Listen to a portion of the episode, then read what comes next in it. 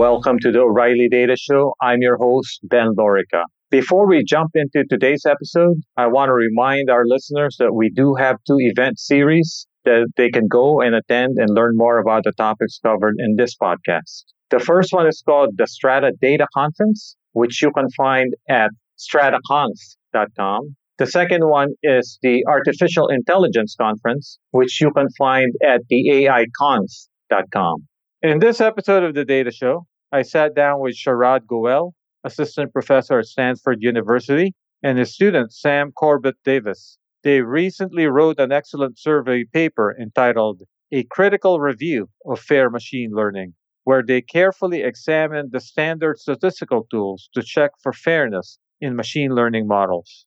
It turns out that each of these standard mathematical formulations has limitations and their paper is really a must read tour through recent research in designing fair algorithms. We talked about their key findings, and most importantly, I pressed them to list a few best practices that we in industry might want to consider. I hope you enjoy our conversation. Sharad Goel and Sam Corbett Davies, welcome to the Data Show. Thanks. Thanks for having us. Uh, so first off, congratulations to Sam. As I look at your website, it looks like you defended your thesis under Sharad recently. Yep. Yep. Just finishing up now. And it's actually on the very topics that we're going to talk about today, which is around ethics and fairness in algorithms. Yeah. So I guess my quest, first question to both of you is, uh, how did you get interested in these topics to begin with? Because uh, for me, I think my first uh, the first time I started really noticing the activity in this topic was around the Fat ML workshop, I think at NIPS many years ago. Uh, and then since then, it's just exploded this field. Yeah, it has. I think I'm trying to remember when. When did you start? Did you do this with the ProPublica? Yeah, so we'd already been working mm-hmm. on tests for bias in human contexts, uh, which a lot of my my defense was about. And and so we'd been thinking about these sorts of questions for a while, and then the ProPublica piece came out um, two years ago, I guess summer summer 2016, and that got us thinking about, and I guess like a lot of people thinking about this topic, and that's when I think it all really exploded. And uh, so you're you're coming at it from uh, more of a public policy uh, perspective, but then uh, Sharad, there's a whole group of people now in computer science who are coming at it from machine learning. They want machine learning to be fair. Mm-hmm. Yeah. I mean, I think of these as two sides of the same coin that they are algorithms. There is this computational aspect to it. And we, in that sense, we're coming at it from a CS perspective, but we're trying to be cognizant of all the concerns that policymakers have. So in my mind, you can't separate out the policy from the machine learning. So who are the tribes involved in, in this uh, field at the moment. So there's the CS people, or stats people also in the mix. Yeah, maybe to a lesser extent though, but there are definitely a few statisticians who are involved. And then the law community is starting to become increasingly involved. Some social scientists, social scientists, uh, economists are. Yeah. Are becoming increasingly involved. Yeah. I mean, it is, I think the reality is a lot of computer scientists have really jumped into this area, um, but there is wide participation uh, outside of computer science as well. So uh, the two of you uh, were are part of this great overview survey paper that I am going to link to in the blog post accompanying this episode called "A Critical Review of Fair Machine Learning." So I think what you uh, folks did was to basically go through the uh, what has become the standard measures of fairness, and then basically uh, explain why each one of those standard measures has limitations. So Let's go through it systematically. The first one is anti classification. I guess let's start out by having you guys define what you mean by anti classification. Yeah, so this is sort of the the broad idea that algorithms shouldn't use protected characteristics when they make their decisions. Sort of uh, everyone's first thoughts when they think about fairness is like, well, we don't want to include protected characteristics in the machine learning model. So, for example, that would mean, Sam, uh, in admissions policies, exclude uh, gender. Uh, right. Yes. And so I think that's kind of on the surface makes a lot of sense, right? Yeah. That, yeah. As I say, that's um, often the first thing that people uh, think of in fairness. And then, so what what's wrong with just uh, uh, doing that? Well, uh, in a lot of contexts, there are reasons why you'd want to take protected characteristics into account. So in the paper, we talk about the case of um, men and women in recidivism prediction. So you're trying to predict who's going to um, reoffend before their court date. And it turns out that if you take a, a, man and a woman with the same criminal history, the same age, they have the same sort of other risk factors, the man is more likely to reoffend than the woman. And if we don't take gender into account, uh, then we end up unfairly uh, penalizing women by treating them as if they were men, uh, even though they're much less likely to reoffend. The problem is that we're that if you do this, you're going to overestimate a woman's chance of reoffending. I see. And so, in that sense, it's you, you can think of it as being biased against women. So this is this counterintuitive result that not including something like gender in your model can lead to bias against the group that you're presumably trying to protect. Yeah, so there's a group of people who've taken this a step further, in in the in the sense that uh, they also try to root out proxy variables.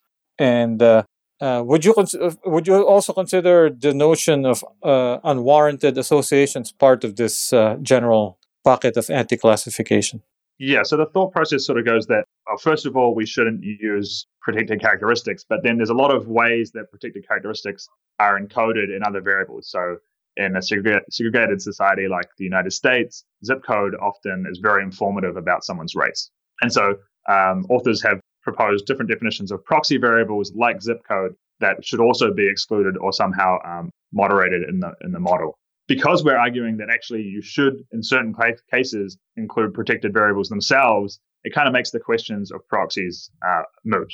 If we know the defendant's race, for example, or the, the applicant's race in a college admissions s- scenario, we don't need to know their zip code as a proxy for race because race is already there.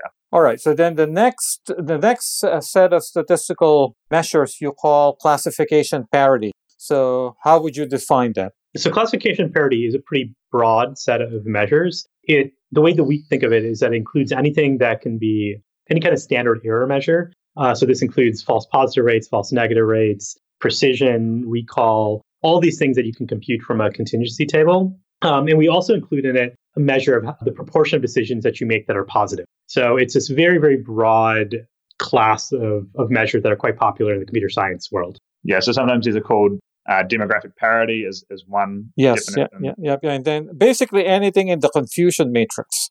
Right, yeah. E- um, equalized odds, equal opportunity as in other terms for e- equalizing false positive, false negative rates. So there's a large class of definitions that we're including in classification parity. So the objective here that people set out to do is let's take two groups in the population and make sure they have the same whatever metric.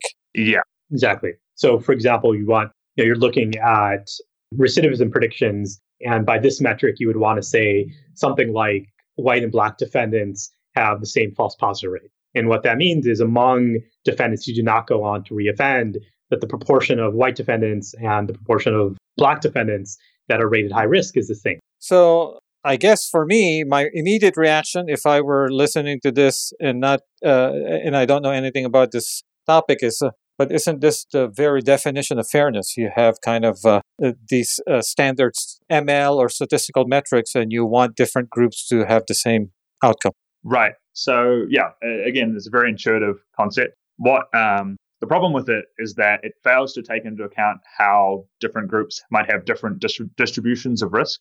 In particular, if there's people who are very low risk or very high risk, then it can throw off these measures in a way that doesn't actually change what the fair decision should be. Uh, and, and, the upshot is that if you end up enforcing or, or trying to enforce one of these measures, if you try to equalize false positive rates or you try to equalize um, some other some other classification parity metric, you can end up hurting both the group you're trying to protect and any other groups uh, that you might be changing the policy for. Oh, okay, so let's make this concrete. So I have two groups. What I'm trying to do is model uh, credit default. So then, how how does this work? Uh, I mean, how how why is this bad? Right. So in credit default, we might be interested in say equalizing the false negative rate, which is that of the people who are who would have paid back their loan, equal fractions of men and women say get accepted. And the problem there is that one problem, for example, is that the lender could seek out people with poor credit from one of these groups and entice them to, to apply. And then what, what's going to happen there? Some fraction of those uh, people with poor credit would have actually paid back their loan, but none of them will get loans because they have a bad credit history um, under any normal policy. And so what, what you're going to do is going to be able to manipulate that false negative rate any way you like. So a malicious lender can actually uh, get any result they like without actually having to lend any differently than they would have lended otherwise. And that's just one example, one reason why equalizing these measures is not the outcome we want. Got it. So then, uh, is one of the limitations for this particular set of uh, metrics to, for classification parity is that not one metric will give you exactly what you want. So if you're, in other words, if you're trying to achieve uh, equality for false positive rates, maybe that's not enough. But maybe if you supplement it with some other metrics. Anytime you try to achieve any of these, even if you supplement it with other metrics, what, what we're actually trying to do is make groups better off, make everyone as well off as we can. And there's no selection of, of classification parity metrics that you can combine to make people better off. Another example is in the recidivism prediction uh, case. If we equalize false positive rates, we end up applying a higher threshold to some groups and a lower threshold to other groups. And what that means is that we're actually permitting more crime to happen in certain neighborhoods than we would under the optimal policy. So that group is going to be harmed by this by this decision to equalize false positive rates. Interesting. Another I think way to think about this, which is what Sam was alluding to, is that one way of thinking about fairness is not in terms of false positive rates and false negative rates, but in terms of your threshold for making some sort of decision. So in recidivism, we might say that when we're defining when when a judge is de- deciding whether or not to detain an individual, they might say, well, let's look at someone's risk, and if they have above a 50% chance of committing an assault, if they're released, well, maybe that means we need to take some measure to prevent it. And in the lending case, maybe it's the same thing. We say, well, okay, let's look at everybody's chance of of uh, defaulting, and everyone who has less than a 10% chance of defaulting, well, let's give them the loan. Now, I think that's that's a threshold rule, and I think a lot of people would think that that's fair intuitively. The counterintuitive result is that acting under that type of threshold policy will almost always guarantee that these aggregate measures of error, like false positive rates and false negative rates, are violated. So that's one sense in which the usual notion of fairness is at odds with these uh, attempts to formalize fairness. I see. And such a threshold policy has very nice property that uh, if you correctly decide on a trade off between sort of the number of assaults we're willing to tolerate and the number of detentions we're willing to tolerate or something like this, then a threshold policy is the optimal policy for a community. I see. And in fact, what is what uh, policymakers and practitioners are doing right now. Okay, so let, we can we can go back to classification parity in a second, but uh, let's go through the last one, which is calibration. So, what is a, a layman's definition of calibration without using conditional distributions. so a layman's definition would be that if an algorithm gives a risk score, so maybe it gives a score from 1 to 10, and 1 is very low risk and 10 is very high risk, calibration says that the scores should mean the same thing for different groups. So if you take female defendant with a score of a 7 and a male defendant with a score of a 7, they should be about equally likely to reoffend. And so again, uh, uh, just based on uh, the word fairness, that seems fair. Right. And we, uh, we basically say in our paper that calibration is necessary for fairness, but it's not good enough. Uh, just because your, your scores are calibrated doesn't mean that you aren't doing something uh, funny that could be harming certain groups. But also, I, the way you define uh, calibration there, that means if I establish a threshold policy, it means the same for all the groups, right? That's right. You establish a threshold policy on a calibrated score. Yeah. So, what would be a, uh, a very easy to understand example of where calibration is insufficient? So, redlining is the example that we give in the paper, and I think this is a, a nice one to consider.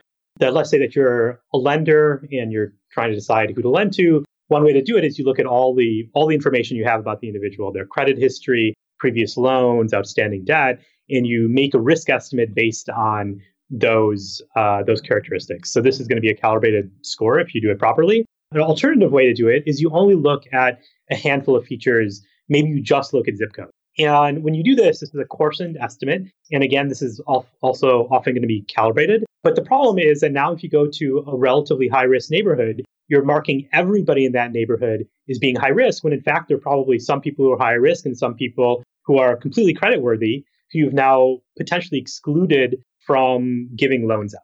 And this is very closely related to the historical practice of redlining, where banks would intentionally draw these maps and rule out entire neighborhoods and justify it by saying that, oh, this is a high risk neighborhood, when in fact there are many credit-worthy individuals in that neighborhood. So again, it's calibration, but it masks what the what I would call is a fair policy in that circumstance. My immediate reaction when I came across your guys' paper is this is great, but then also, man, this uh, this is discouraging in some ways. So, uh, what practical advice would you give uh, data scientists who are building algorithms? So, obviously, they read the same papers that you do, and in many of the, those papers, these precisely these three category of statistical metrics are extolled. Yeah. So, I think the the high level point that we want to communicate is that um, data scientists, practitioners should be really worried about people's well-being, and they should really uh, ask themselves how the algorithms that they're designing are going to affect people's well-being. And that's the sort of high-level point. Uh, in terms of different fairness challenges, there are lots of other fairness challenges that are re- that are real challenges that deserve a lot of attention from data scientists, from domain experts, uh, and we'd also like to shift the conversation towards those challenges. And so, but basically, uh, one of the things that I took out of this is that you need domain experts, right? So there's no there's no silver bullet. This one test will apply to all my algorithms. Yeah, there's no fairness yeah. metric. There's no yeah. There's no black box that you can stick your algorithm into, and it just gives you the thumbs up or thumbs down. Right, right. So it always will depend on uh, the domain and the context, and uh, and and and man, in in some applications, maybe some of these metrics are sufficient, right? Yeah, I think it's it's actually tricky to find applications where you would really want to defer to any of these metrics to decide whether or not your algorithm is fair. And the main issue is that we often don't know what distributions look like uh, without some sort of side information. And what these metrics are based on is the assumption that these distributions look kind of the same. And so in the recidivism example, it, it, these metrics, at least implicitly, are assuming something like, well, the overall distribution of risk is similar among different groups. And it's whenever that assumption is violated, all of a sudden these metrics can give you very funny conclusions. So there's no, so is there um, a standard set of audits that you might want to run through? Not because you want to give a thumbs up, but just basically if it doesn't even pass this set of audits, then uh, there's no point uh, going further. Yeah, I think that's a more productive uh, direction the one of the biggest ones we talk about in the paper is the presence of measurement error. So you're always trying to predict some outcome, right? Whether it's recidivism, whether it's repayment of a loan, uh, and it's extremely important that what you what you're measuring in your data set is what you're trying to predict. So the classic um, example is that in recidivism prediction, you're not actually predicting who's committed another crime. You're predicting who's been caught committing another crime, whether they've been arrested or charged or convicted.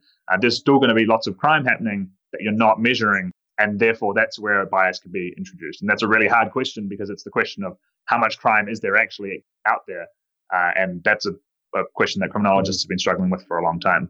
And so, one audit, one way to operationalize this is if you have a set of reasonable measures to be your label, you can see how much your algorithm changes if you use different measures. And if your algorithm is changing a lot using these different measures, then you really have to worry about well, what is the right measure? What is the right thing to predict? And if it's a case that, you know, under a variety of reasonable measures, everything looks kind of stable, maybe it's less of an issue. But this is hard. This is very hard to carry out in practice, but I do think it's one of the most important things to understand and to be aware of when designing these types of algorithms. So we started out uh, this podcast by observing that interest in fairness has exploded. So, what has been the reception to your survey paper?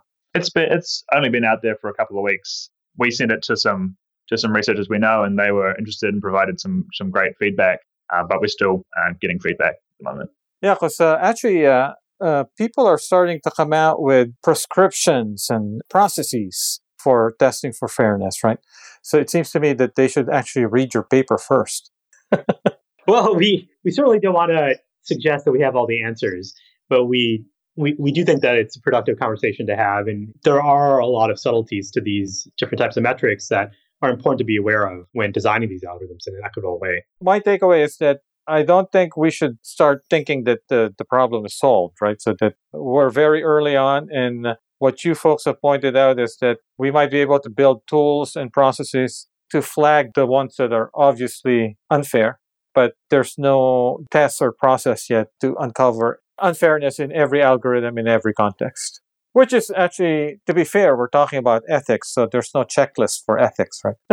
yeah, I mean, I think they're better. You know, they're, they're things that you can think about in better ways and worse ways to to go about designing these algorithms. But it's fundamentally it's a hard problem, so it's not particularly surprising that that we don't have an algorithm to help us make all of these algorithms fair. Let me ask the question in a different way to, to you two in a more practical way, which is uh, given what you know now, how would you organize a team that's building an algorithm that you want to be fair. So the reason I ask is uh, some people are starting to advocate this notion of uh, you have a team of data scientists who builds the model and a completely independent team of data scientists that audits the model had nothing to do with the model building.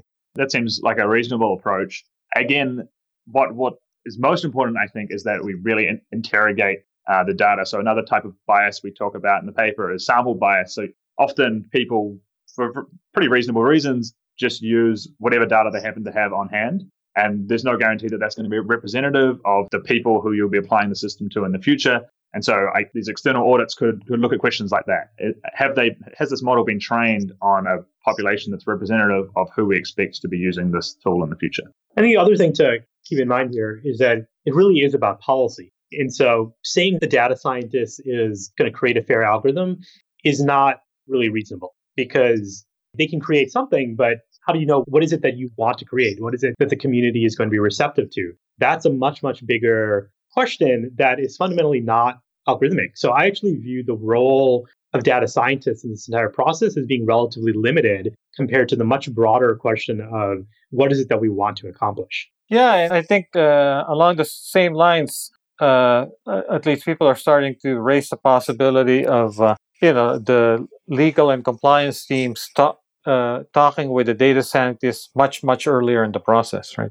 Yeah. Mm-hmm. yeah i think that's absolutely essential. We've talked about uh, data scientists uh, and, and, the fact that this field is moving fast for them but what about business decision makers and the, the non-technical people right? So how do they process all of the developments in this field of, of fairness and algorithm you know it's particularly tricky because there's not a unified message coming out of the data science world. And so, understandably, there's not you know, a lot of a, uh, sort of consensus on the non technical side as well. So, I would like to see much more interaction, much more collaboration, and hopefully, we can we can get to a message uh, together. We might need to start running tutorials for the decision makers, right? Oh yeah, I think that's that's essential. So that they can, because they could ver- they could well be faced with you know two competing opinions from different data scientists.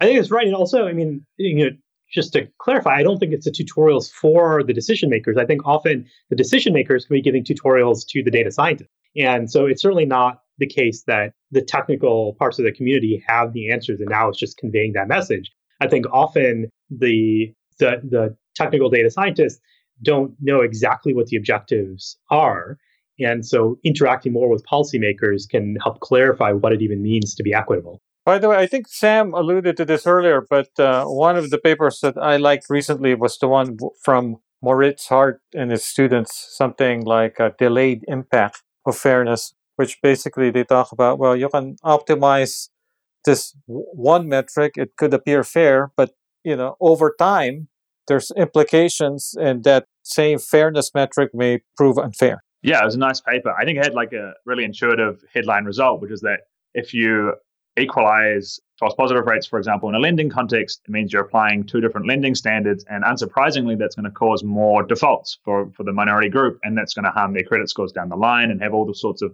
bad effects. Um, and this is sort of why we advocate looking at, at people's well-being, right? Because if policy that was designed with people's well-being in mind wouldn't induce a huge decrease in minority credit scores, for example. So, uh, Sharad, since you're uh, an assistant professor at Stanford, so are are you folks in Stanford starting to offer classes on these topics? Yeah, um, I already teach a class that that at least partially covers this.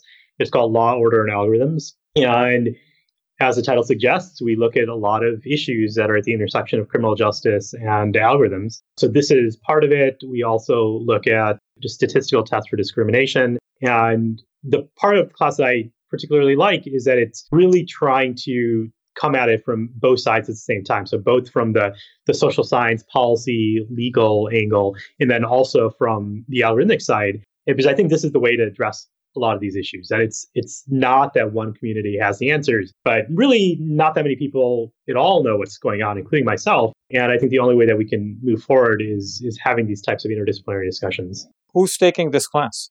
So it's a it's a pretty diverse group of students all across campus. Law students, engineers, computer scientists, uh, stats, PhDs, journalists. So it's a pretty diverse mix of people. Excellent. So since I have both of you here, and having scoured your respective websites, I know that you are int- you, are both interested in topics that are quite uh, important these days, particularly with the midterm elections coming up. So, particularly polls, voter fraud, and filter bubbles. So, these are all big topics, but what are the most cutting edge things that you've heard that people should uh, know about each of these things? On the voter fraud side, I think there is widespread misunderstanding that this is a real thing that happens, that there is voter fraud. And I would hopefully like to help dispel that, that myth. We did a pretty extensive study, at least of one particular type of voter fraud called double voting. And we found evidence that this is extremely rare. And one of the problems is that these measures like voter ID laws and other types of measures that ostensibly are designed to ensure the integrity of the of the vote count when there's not really that much of a problem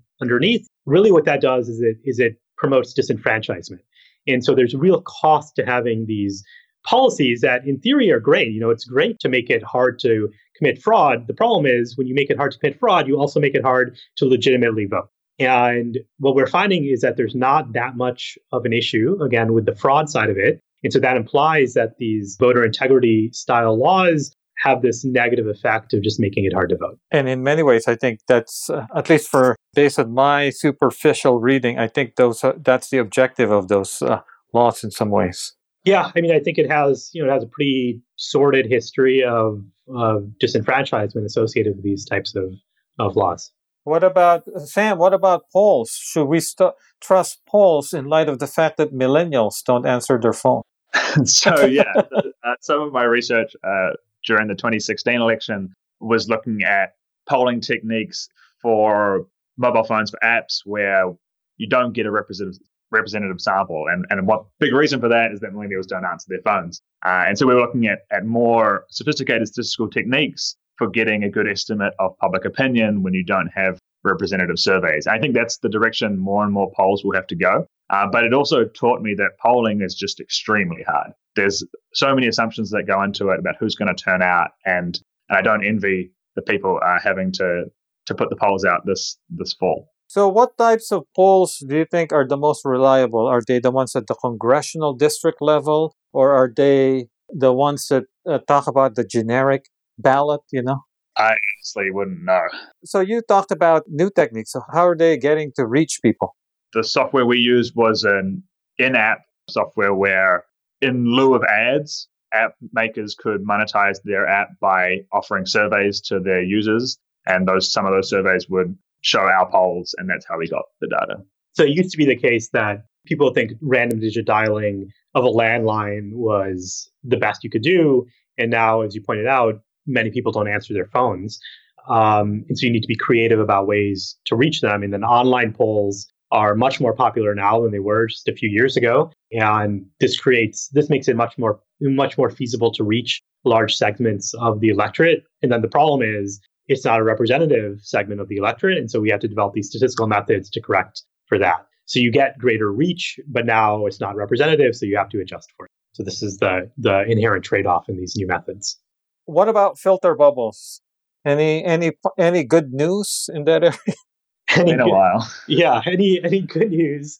Well, a little bit of bad news is that we're finding that online uh, polarization seems to be increasing. Maybe the good news, and I don't know if this is good news or bad news, but we we did look at the at at the recent election. It looks like people who tend to visit these partisan sites, they are not necessarily changing their opinions. And it might be because people are already so polarized, there's nowhere left to go. Or it might be that, you know, the, the, the sites themselves don't actually change that anyone's opinions that much. They just that, that's just where you happen to go. That's where all your friends go. But the content of the site is maybe not affecting people that much. It's it's hard for us to tell. But what we do see is that there is this kind of larger segregation online. We don't know the effects of it yet, but at least for the 2016 election, it didn't seem to have dramatic effects on people's opinions, possibly because it was one of the most polarizing elections that we've had. And so, at least by the time that we were starting to observe people, it's quite feasible there's nowhere left to go.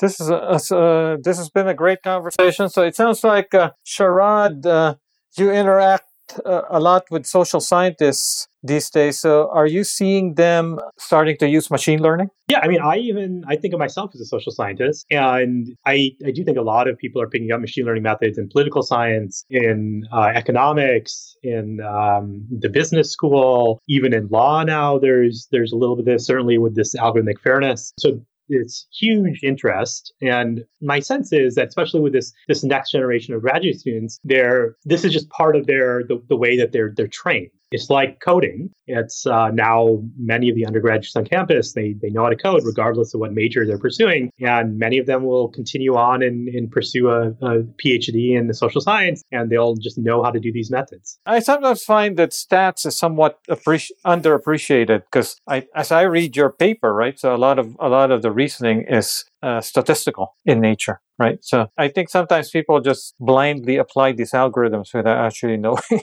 how they work. I certainly under underappreciated statistics before I before I came to Stanford. Yeah, I mean, this is the kind of flip side is that it's incredibly easy now to apply these you know, pretty complicated black box machine learning methods, which is great when you're trying to solve these hard problems. The, but the flip side is that it's also incredibly easy to apply these methods that a lot of people don't understand how they work. And this can lead to sort of funny, funny results or not being able to diagnose problems with the models or not knowing when it's appropriate to apply one model versus another model. You know, the one thing too that I always remind myself is as much as we talk about machine learning, we're still in the early phases. And so we're going to see a lot more of these models deployed out in the wild, a lot of these algorithms and black boxes deployed out in the wild. So in many ways, it's heartening that people like you are already engaging in talking about fairness this early on because uh, even though, as we discussed, there's no silver bullet, I think as there are many more models out there in the wild in production, the people who are responsible for these models will need tools to help them wade through those many models. And fairness will be one of those things they will have to grapple with at scale, right? Yeah, I mean, I think that's exactly right. I think that's what a lot of this recent interest is in that there's this realization that algorithms, machine learning methods are being used in all walks of life, and we have to make sure that they're that they're equitable, that they're doing what we want them to do. And in some ways, we are early on, and so that's it's great that there's all this interest. In another sense, we've already lived in this world for a long time in the presence of these algorithms, and in that sense, it's surprising that it's taken this long before we even realized that this is something that we that we have to consider. So you know, I'm I'm optimistic that more will come of this, but it's also in some ways sobering that it took us this long to realize that these issues are so important. That's true, and uh, I think actually uh, this area is one area where, at least for the foreseeable future, you will need a human in the loop, right? Uh, I don't think an AI can monitor AI for now. well, especially because we don't have any as we've talked about, the, there's no metric that right, tells you exactly. you're fair or not. So it seems pretty challenging. Exactly. Yeah, yeah, yeah, yeah. Well, this has been a great conversation. Thank you, uh, Sharad and Sam. Thank you very Thank much. Thank you. You can follow Sharad and Sam on Twitter at 5harad and at S Corbett Davies. Thank you for joining us. If you like the show, you can subscribe and rate us on iTunes or Stitcher or tunein.com or SoundCloud and never miss an episode.